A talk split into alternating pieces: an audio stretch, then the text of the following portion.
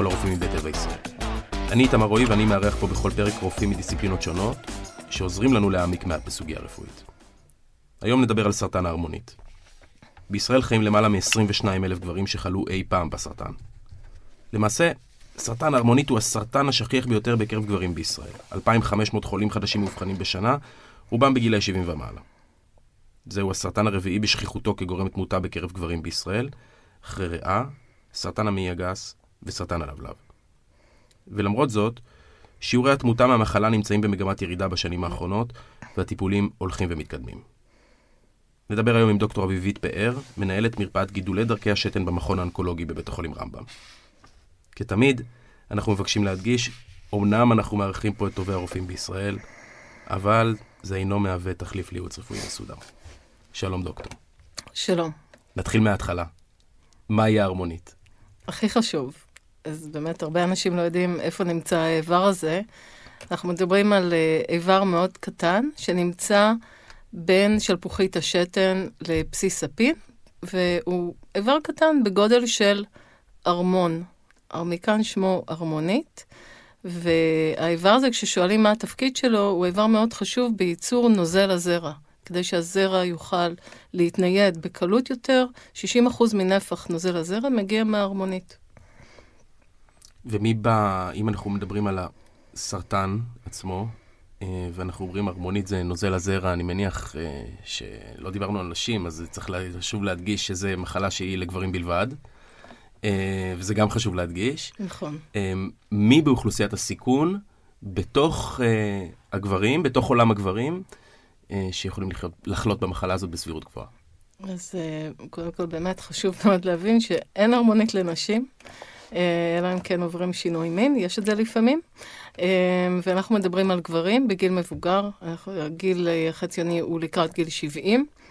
ולא רואים סרטן הרמונית באנשים צעירים, בילדים, זה לא אה, גידול. צעירים ביותר הם סביב גיל 40 ו-5, 42, אבל רוב האנשים הם גברים מבוגרים.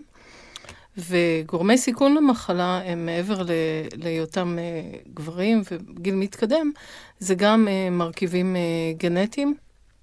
למשל, אם יש סיפור משפחתי של סרטן הרמונית, אם אנחנו מדברים על אבא עם סרטן הרמונית, על אח עם סרטן הרמונית, זה יכול להקפיץ את הסיכון פי העשרה לאותו אינדיבידואל לחלות בסרטן הרמונית. יש עוד סרטנים שצריך אה, אה, לקשר אותם לסרטן הרמונית, וזה סרטן שד, סרטן שחלות, ולפעמים גם סרטן מעי גס, יש תסמונות שקשורות לתסמונות של אה, אה, גידולי סרטן, גידולי מעי גס, שהם באים יחד עם עוד גידולים מחוץ למעי הגס, כמו סרטן רחם, אה, גידולים באגן הכליה וגם סרטן הרמונית.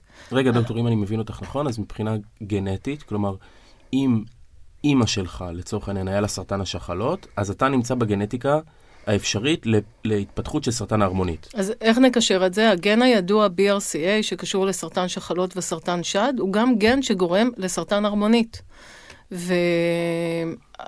ובחלק מהאנשים אנחנו רואים אה, מוטציות שעוברות בתורשה, ובחלק מהמטופלים יש אה, מוטציות, מה שנקרא, שנוצרות בתוך הגידול באותם גנים. אז uh, אנשים שיש להם סיפור משפחתי קודם כל, שלא יודעים על הבחנה, חשוב גם אם זה מחלה שקשורה לנשים בסרטן שד, צריך לקשר את זה לגברים במשפחה, צריך לעשות בדיקות גנטיות. אם גבר הוא נשא לסרטן הרמוני, לאותו גן BRCA, הוא צריך להיות במעקב של אה, סיכון גבוה. וגם אם אין גנים ידועים, אם יש בני משפחה קרובים מדרגה ראשונה, יש אה, לא מעט אה, אה, פרטים עם סרטן הרמונית, זה שם אותך בסיכון גבוה וצריך להיות במעקב של סיכון גבוה. זה חשוב מאוד להיות מודע לכך. לפני, עוד לפני שנדבר על, ה, על הבדיקה, אני מניח שתדברי על בדיקות לגילוי מוקדם ועל זה שצריך לבדוק מדי שנה, תכף נגיע לזה, אבל אני רוצה עוד לפני זה לדבר על התסמינים. בטח. בן אדם הרי אה, אה, מתפתח, מקנן בגופו סרטן, לא הרבה פעמים הוא יודע, ואז פתאום הוא, הוא מרגיש משהו לא טוב, הולך לרופא, מה הוא אומר לרופא, מה, אמור, מה הוא אמור להרגיש, מה הדברים שהם... אז בעצם חשוב אה, להבין שזה... אה, גידול שמתפתח בקצב מאוד איטי לאורך הרבה מאוד שנים. זה לא משהו שהוא בום טראח, הרגשתי איזשהו גוש או כאבים. מרבית החולים, התסמינים מוקדמים של המחלה הם לא אופייניים רק לסרטן, ארמונית, והם לא מעידים בהכרח על מחלה ממארת. הם יכולים להצביע על בעיות. רפואיות אחרות, כמו ארמונית מוגדלת, לפעמים חושבים שזה איזה אבן שמעבירים במערכת, אה, בדרכי השתן, אה, אה, דלקת, אבל רוב המטופלים התלוננו על הפרעות במתן שתן. יכולות להיות. יכולה להיות תדירות גבוהה של קימה לשירותים בלילה, יקיצות להשתנה, ויש לכך הרבה גורמים אחרים כמובן, אבל גם אה, הפרעות ולחץ מקומי בהרמונית יכולים לגרום לכך. אה, זרם שהוא חלש יותר, זרם שההתרוקנות לא טובה, שארית שתן, הגברים יוצאים לשירותים ומרגישים שהם צריכים לחזור שוב לשירותים. לפעמים יכול להיות אה, דם בזרע, דם בשתן, שזה גם יכול להיות קשור לסרטן הרמונית. זאת אומרת, זה מאוד מבלבל, התסמינים הם לא ספציפיים. אם יש תסמינים, צריך לבדוק אותם. דוקטור, אני רוצה להבין ברשותך, התסמינים זה כבר השלב, את אומרת, הגידול הוא כבר הרבה זמן מקנן בגופנו, ויש אה, אה, אה, אה, חשיבות עליונה לעניין הזה של הגילוי המוקדם וזיהוי הגן וכהנה וכהנה, ואני רוצה להבין איך מאבחנים. נלך, נתחיל בבדיקת ה screening, אני מניח, נכון? בגילוי המוקדם, ואחר כך נראה מה, איך מאבחנים כשכבר מתגלים התסמינים. אז כן, אז נעשה סדר. בדיקות סקר הן כשאין תסמינים. ואם יש למישהו איזה שהם הפרעות או תסמינים, זה כבר בירור. אז אם יש למישהו בעיות, בעיה קלינית, צריך לברר אותה. זה כבר, אה, זה לא, זה לא כמו ממוגרפיה שאנחנו לא מרגישים שום דבר ועושים בדיקות שגרתיות, לזהות סרטן שד בשלב מוקדם. נדבר על בדיקות סקר מאוחר יותר, אבל כש... אה, כשיש תסמינים צריך לעשות בירור, אז פונים לרופא או לאורולוג, בדרך כלל מגיעים לאורולוג ושולחים את המטופל לבצע בדיקות דם. בבדיקות דם עושים בדיקות כלליות, לראות uh, תפקודי כליות, לראות ההמוגלובין וגם לראות uh, סמן בדם שהוא בעצם uh, הפרשת חלבון מתוך ההרמונית שנקרא PSA. בנוסף גם נדרשת uh, בדיקה רקטלית uh, uh, של ההרמונית, שבדרך כלל מבצע אותה האורולוג. ואם משהו מהפרמטרים הוא לא תקין, ממשיכים הלאה, ואפשר לעשות עוד בדיקות כדי לברר את, אה, אם יש אה, פה חשד למחלה. עושים אולטרסאונד בדרך כלל של ההרמונית, של דרכי השתן. מעריכים לראות אם יש אה, שארית שתן, אם יש איזה שהם ממצאים של חסימה, שיכולים להיגרם גם בגלל הרמונית שפירה, אבל גם בגלל איזושהי בעיה אחרת בהרמונית, כמו גידול. וצריך להחליט אם לבצע אחר כך עוד בדיקות הדמיה. אמ, בעבר היו עושים קודם כל אה, ביופסיה של ההרמונית, היום הדברים קצת השתנו. אה, מבצעים MRI של ההרמונית ורוצים לראות קודם כל איך נראית ההרמונית, ולא ללכת ישר לעשות ביופסיה עיוורת, לחפש לראות אם יש מוקדים חשודים. ולפני או אחרי, יש היום עוד בדיקות, כמו בדיקות דם מתקדמות, שבודקות אה, קבוצה של חלבונים שיכולות לנבא את הסיכון לסרטן הרמונית באותו בן אדם, ולעזור להחליט אם להתקדם לביופסיה. בשלב הבא, אם יש ממצאים חשודים, מתקדמים לביופסיה. וביופסיה של ההרמונית יש כל מיני גישות שאפשר לבצע אותן. היום הגישה המקובלת היא לבצע ביופסיה אחרי שכבר עשינו הדמיה וראינו ב-MRI אם יש ממצאים חשודים. אם יש ממצאים חשודים בהדמיה, צריך לעשות ביופסיה שהיא מכוונת לאותו מקום, וגם אה, דוגמים את הסביבה. בשתי העונות של ההרמונית יש צד שמאל וצד ימין של ההרמונית, יש מרכז ההרמונית. צריך לדגום את האזורים שלא רואים וגם את האזורים שרואים אה, אה, אותם בעיניים. זה מה שמוכר כ-fusion biopsy. בעצם לוקחים את. את ההדמיות של ה-MRI ומחברים את זה להדמיות של האולטרסאונד ויוצרים פה ביופסיה שהיא מכוונת. זה גישה הרבה יותר חכמה כדי לא לעשות אה, ביופסיות, מה שנקרא עיוורות, שהיו מקובלות פעם. אה, בהתאם לממצאים צריך להשלים עוד הדמיות. אם אין שום דבר אז מסתפקים בזה ורק אפשר לעשות מעקב. ואם יש ממצאים לא תקינים ויש ביופסיה שמראה. אה, שיש גם אה, ממאירות באמת, אז אה, נדרשים בדרך כלל להשלים עוד הדמיות כדי לראות מה קורה מסביב. מה זה הסקרינינג? אז מה זה הסקרינינג? סקרינינג זה, שוב, אני מדגישה, זה כשאין סימפטומים, שאין בעיות, ורוצים לזהות מוקדם סרטן הערמונית. האם יש מקום בכלל לבדוק קודם אה, אם יש סרטן הרמונית, וזה בדיקה שעושים בדיקת דם שעושים בדיקת PSA, ואפשר לשלב איתה בדיקה רקטלית אצל האורולוג. עכשיו, אנחנו משתמשים בהרבה בדיקות סקרינים בחיים שלנו. אנשים, כמו שהזכרתי, עושות ממוגרפיה. ממוגרפיה. אנחנו עושים קולונוסקופיה. של המעי הגס. של המעי הגס. בדיקה של צוואר הרחם. נכון, מנסים לזהות שינויים בצוואר הרחם לאיתור מוקדם של שינויים טרום סרטניים. ובנושא של סרטן הרמונית, הדעות חלוקות. הדעות חלוקות, כי יש מחקרים שתומכים בזיהוי מוקדם של סרטן הרמונית, ויש מחקרים שלא תומכים בכך. מה זאת אומרת, מה... אפשר, למה לא לתמוך בזיהוי מוקדם? אז מה שקורה זה כשאנחנו מזהים מוקדם סרטן הרמונית, זה מוביל להרבה מאוד בדיקות, ולפעמים גם טיפולים מיותרים. זה מביא אותנו למקום ש...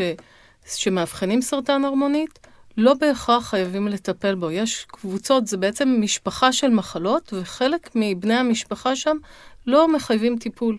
ואם אנחנו מאבחנים את כולם יותר ממה שהבחנו בעבר, יכול להיות שגם זה יוביל אותנו לעשות טיפול שהוא לא חיוני.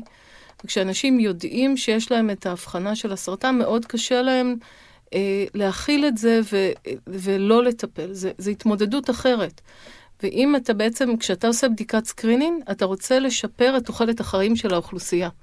אם בבדיקות ה screening אנחנו לא מצילים חיים, או שהמחיר של הצלת חיים הוא טיפול מוגזם באוכלוסייה, אז התועלת של, ה, של אותה בדיקה היא, היא שנויה במחלוקת. דוקטור, זאת סוגיה מדהימה, מה שאת מעלה פה עכשיו. כן.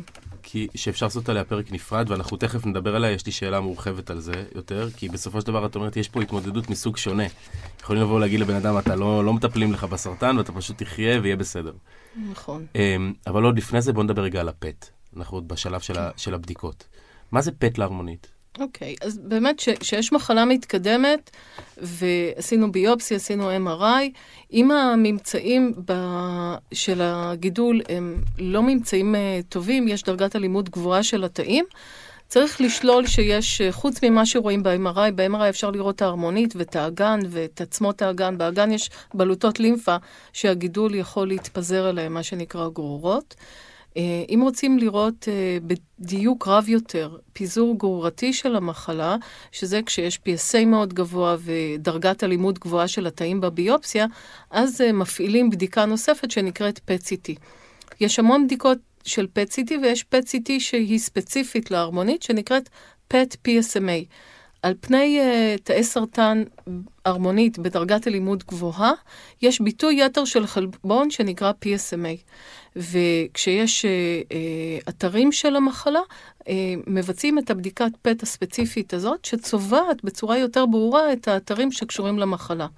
יש קצת אה, אה, מה שנקרא false positive, שיש אתרים שנראים חיוביים לגידול והם לא בהכרח חיוביים, בכ-20% מהבדיקות או אתרי המחלה, אבל באופן כללי הבדיקה הזאת היא מאוד עוזרת לנו לראות דברים שאפשר לפספס אותם גם ב-CT וגם ב-MRI, למשל בלוטות שהן קטנות יותר, או ממצאים בעצמות שהם לא כל כך ברורים, ובעצם דירוג שלב המחלה, אנחנו נעזרים ב-PET PSMA.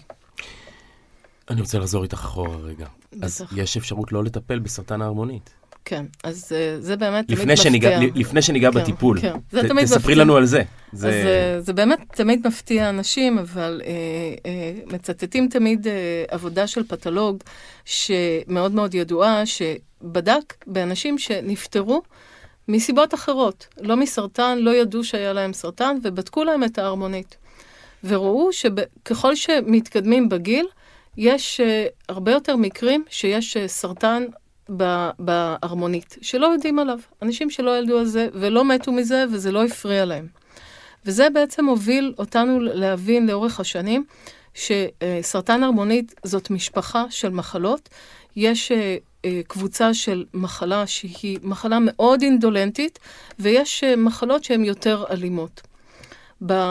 כמחצית מהמטופלים יש מחלה שהיא מאוד מאוד בדרגה נמוכה, מאוד רגועה, ומתוכם חלק מאוד גדול לא חייב טיפול בהרמונית. זה אומר שהגידול לא יהרוג את הבן אדם הזה.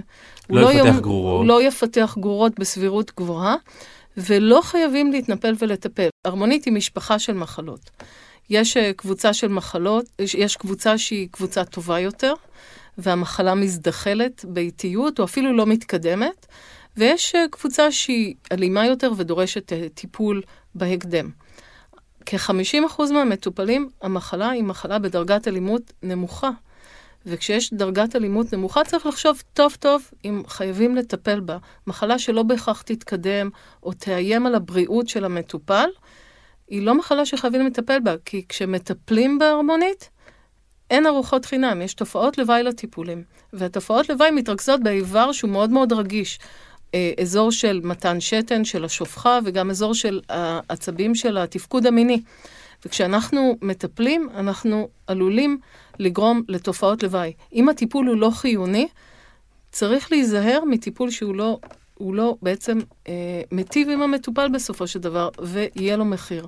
אז יש אה, גישה באנשים עם דרגת סיכון נמוכה, יש גם היום בדיקות גנטיות שנותנות לנו גיבוי לזה שהגנים של הגידול אה, לא מבטאים אה, פעילות גבוהה של התאים והתקדמות מהירה של התאים. אנחנו יכולים להציע מה שנקרא מעקב פעיל. זה אומר שאנחנו לא אומרים לבן אדם, לך הביתה, הכל בסדר, אלא אנחנו עוקבים אחריו בצורה מאוד מאוד זהירה, עושים בדיקות PSA כל חצי שנה, חוזרים על ה-MRI של ההרמונית כל שנה, שנה וחצי, וגם חוזרים על הביופסיות מההרמונית, לראות שאין שינויים באופי הגידול. ורק אלו שהגידול מתחיל לזוז אצלם, אנחנו מתקדמים ומטפלים בהם, וזה יכול להיות אחרי כמה שנים, ואז המטופל מרוויח כמה שנים ללא טיפול, שחוסכים לו סכנה של תופעות לוואי. ויש לי לא מעט מטופלים שבבדיקות חוזרות, שוב ושוב, כבר לא מצאנו גידול. ובאיזשהו שלב אפילו שחררנו אותם ממעקב. אז מזל שלא טיפלנו בהם. אבל אה, שוב, זאת משפחה, זאת קבוצה מאוד מאוד רחבה של אה, אה, גידולים. לכל אחד יש את המאפיינים שלו, וצריך לבחור בצורה מיטבית אה, מי מתאים למה. יש אנשים שגם הם מאוד חרדתיים ולא יכולים להתמודד עם מעקף פעיל של סרטן בגופם.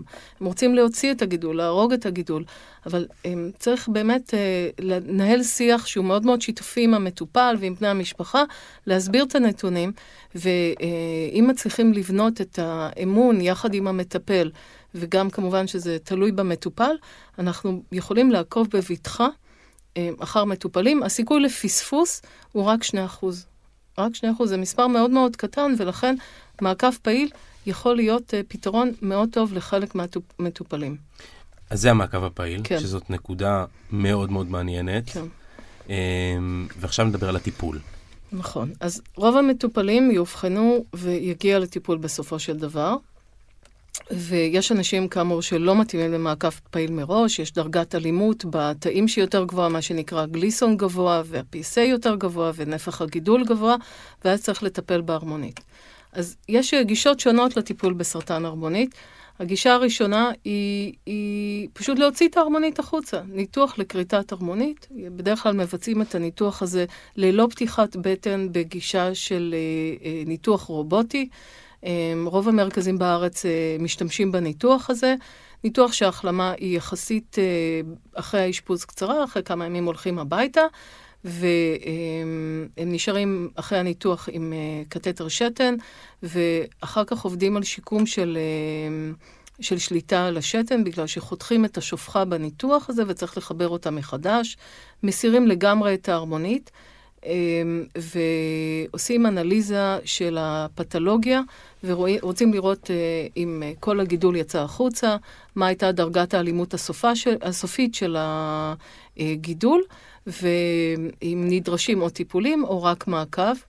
אחרי הניתוח, אנחנו מצפים שהרמות של ה-PSA שהיו מוגברות בדם ירדו לאפס מוחלט, כן הרמונית, וממשיכים אה, מעקב ושיקום אורולוגי.